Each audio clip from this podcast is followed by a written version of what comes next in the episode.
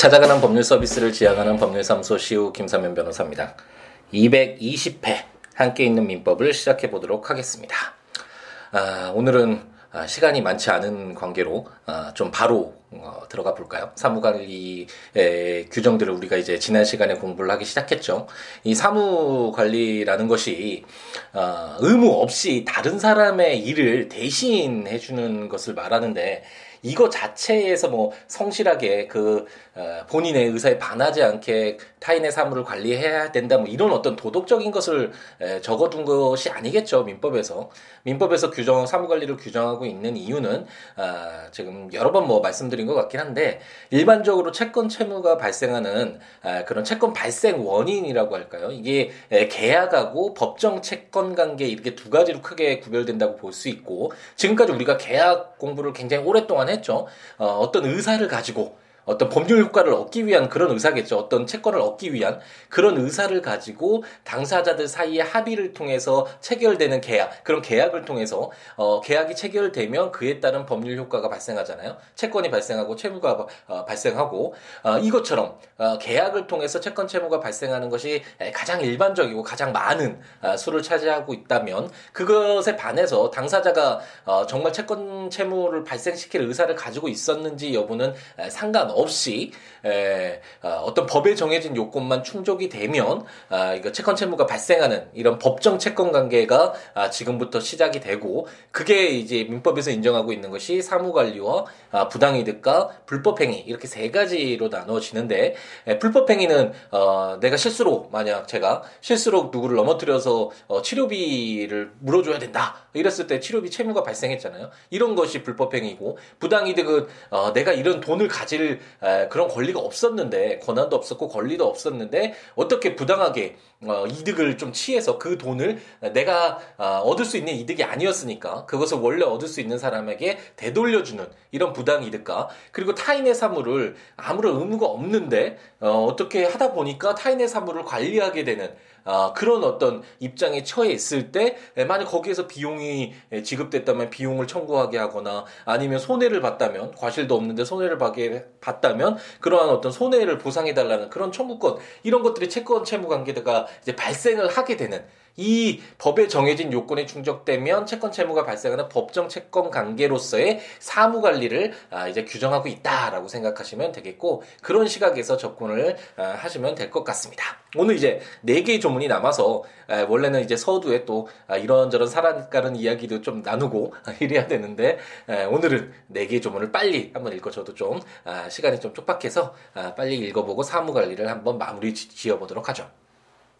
제737조는 관리자의 관리 계속 의무라는 제목으로 관리자는 본인, 그 상속인이나 법정 대리인이 그 사물을 관리하는 때까지 관리를 계속하여야 한다.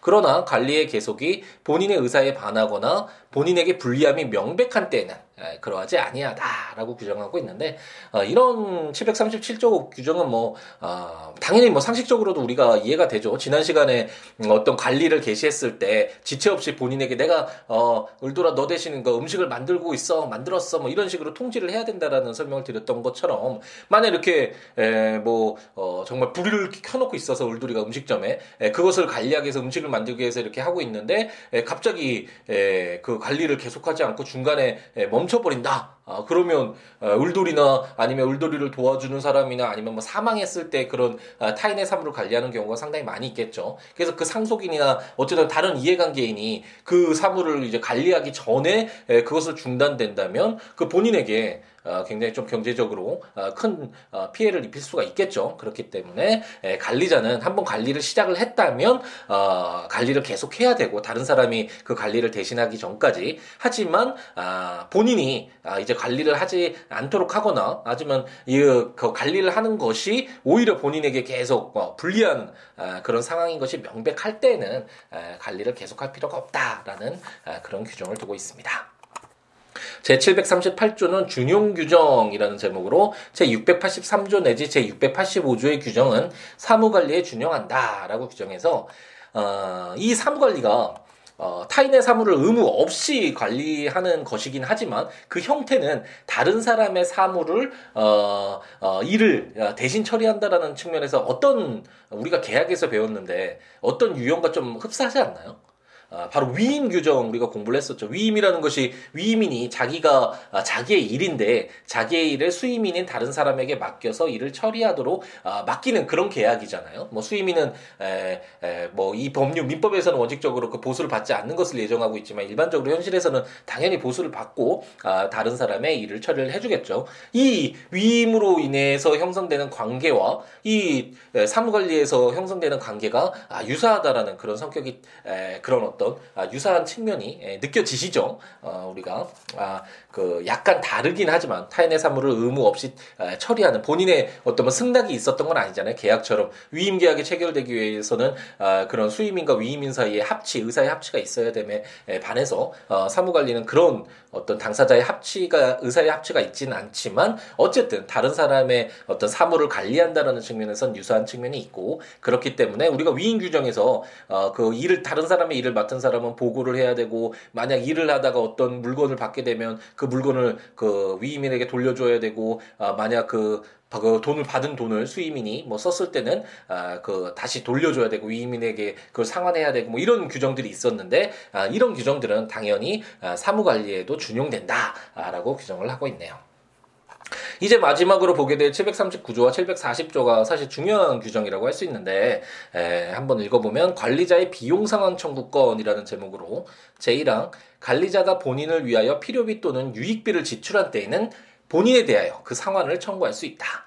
제2항 관리자가 본인을 위하여 필요 또는 유익한 아, 채무를 부담한 때는 제688조 제2항의 규정을 준용한다. 제3항 관리자가 본인의 의사에 반하여 관리한 때에는 본인의 현존 이익의 한도에서 전 2항의 규정을 아, 준용한다라고 아, 규정하고 있습니다. 굉장히 많이 나왔죠. 이제 비용 상황과 관련돼서는 사실 굉장히 많이 나왔는데 가장 우리가 생각이 나는 건 딱 떠오르는 건 우리가 점유권 공부할 때 물건을 사실상 점유, 사실상 지배하고 있어서 인정되는 권리가 점유권이고 이건 소유권이 아니잖아요. 이 물건이 내 건 아닌데 지금 내 수중에 있을 때이 어, 물건이 너무 좋아서 막좀 아, 보수도 좀 하고 망가진 것을 보수 고치기도 하고 아니면 좀 더 뭐 성능을 좋게 하기도 하고 이런 필요비와 유익비를 쓸 수가 있을 있잖아요. 그랬을 때 그 물건을 다시 원래 권리를 가지고 있는 소유권자에게 넘겨줄 때는 당연히 자기가 쓴 비용 에 대해서 이렇게 상한 청구를 할 수 있도록 하는 것이 예, 맞겠죠. 우리가 아, 이런 점유권을 공부할 때 이런 비용 상한 청구권을 공부를 했었고 이 규정들의 어떤 법리가 아, 계속 적용이 됐었죠. 우리가 채권 공부를 했었을 때도 아, 이런 비용 상한 청구권과 관련된 내용들이 이제 몇 번씩 이렇게 반복이 됐었는데 사무 관리의 경우에도 당연히 그 관리자가 특히나 의무 없이 예, 다른 사람의 일을 대신 봐줬는데 그 일을 하면서 필요비 유익비를 어, 지출했다면 어, 당연히 에, 그 부분에 대해서 어, 을돌이 그 아까 그 예에서 만약 을돌이를 대신해서 음식을 만들어서 팔았다 아니면 어, 뭐 화재가 날 뻔했는데 그, 그 불을 뭐 끄거나 거기 가스레인지가 너무 노후가 돼서 을돌이가 해외에 나갔는데 다시 돌아오기 전에 뭐 그걸 고쳐줬다 뭐 이런 식으로 어, 비용이 지출됐다면 어, 이런 비용 같은 경우에 당연히 어, 그 본인에게 에, 청구를 할 수 있도록 하는 것이 에, 타당할 것입니다.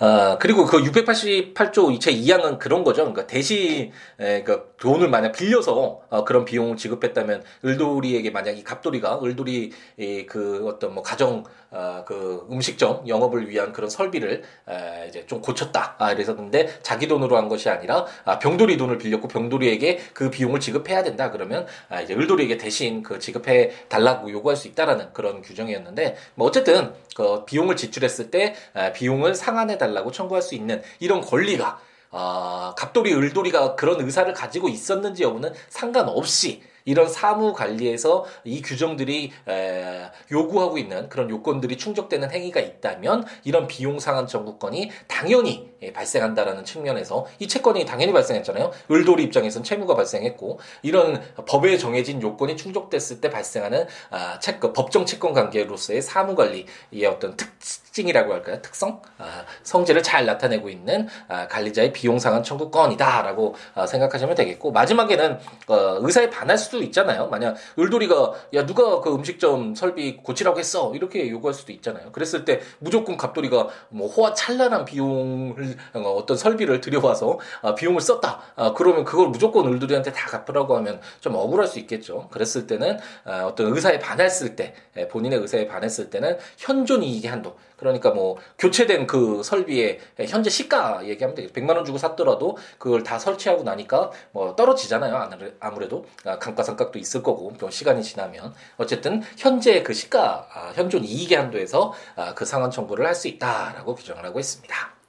제 740조는 관리자의 무과실 손해보상 청구권이라는 제목으로 관리자가 사무관리를 함에 있어서 과실 없이 손해를 받은 때에는 본인의 현존 이익의 한도에서 그 손해 보상을 청구할 수 있다라고 규정을 해서 이것도 어, 갑돌이와 을돌이가 그런 의사가 있었는지 여부는 상관없이 그런 의사를 가지고 어 이런 어 뭐 손해배상 청구권이 발생하고 이런 것들은 계약이잖아요. 우리가 지금까지 공부했던 그런 내용인데 이 제 740조에서 인정하고 있는 관리자의 무과실 손해보상 청구권은 어, 이 법에 정해진 이 관리자가 사무 관리를 함에 있어서 갑돌이가 을돌이 그 주방 아, 그 용품들을 사 어, 관리하면서 이런 관리를 함에 있으면서 아무런 잘못이 없었는데 손해를 받, 어, 볼 수도 있잖아요. 뭐 음식을 이제 만들어서 팔려고 했는데 뭐 불에 탔다 조금 자기 옷이 뭐 이럴 수도 있고 있고 이렇게 그 어떤 잘못이 없었는데 과실이 없었는데 손해를 받았다면 그 본인이 그 을돌이가 아, 그 받은 이익의 한도 내에서 뭐 그 물건을 팔아서 음식을 팔아서 얻은 이익이 있을 수 있겠죠. 어쨌든 그 현존 이익의 한도에서 그 보상을 아, 이제 달라고 갑돌이가 청구할 수 있다라고 해서 이런 요건이 충족이 되면 어, 어떤 당사자의 의사와 상관없이 당연히 이런 채권 채무가 발생을 한다. 아, 이런 법정 채권 관계의 사무 관리 규정 중에 이제 관리자가 아, 손, 어, 과실 없이 손해를 봤을 때 손해를 보상할 보상을 아, 요구할 수 있는 그런 채권이 발생한다라는 그런 규정이라고 이해를 하시면 되겠습니다.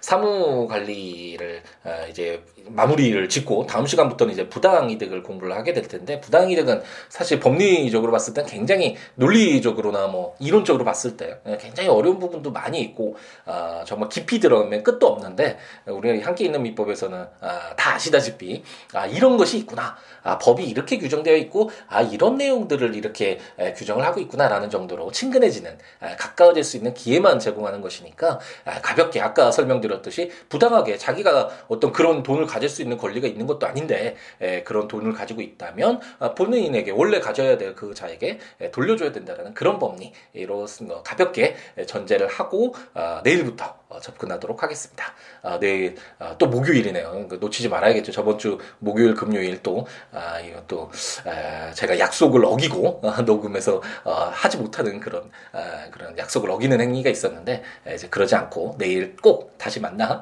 뵙도록 하겠습니다. 부당이득 규정을 가지고 만나 뵙도록 하겠고 조문 한번들 보시면서 어, 들으시면 좋으니까 국가법령정보센터 또는 제가 전자책으로 발간한 함께 있는 민법 또는 siwo.com, siwo.net 제 블로그를 참고하시면서 설명과 조문과 설명들 참고하시면서 들으시면 좋을 것 같고 어, 떠한 내용이라도 좋으니까요. siwo.com, siwo.net, siwbooks.com, siwoolaw.com, siwoobooks.com 아, 이 블로그나 026959-9970 전화나 siwo 골뱅이 gmail.com 메일이나 트위터나 페이스북에 siwo 찾아오셔서 어떠한 이야기라도 좋으니까요. 함께 더불어 하는 그런 즐거움 누렸으면 좋겠습니다.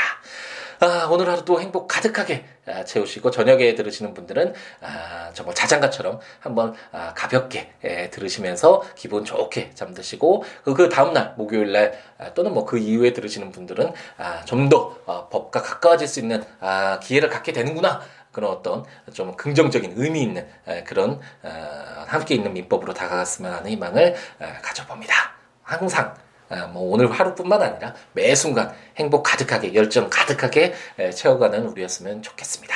내일 찾아뵙도록 하겠습니다. 감사합니다.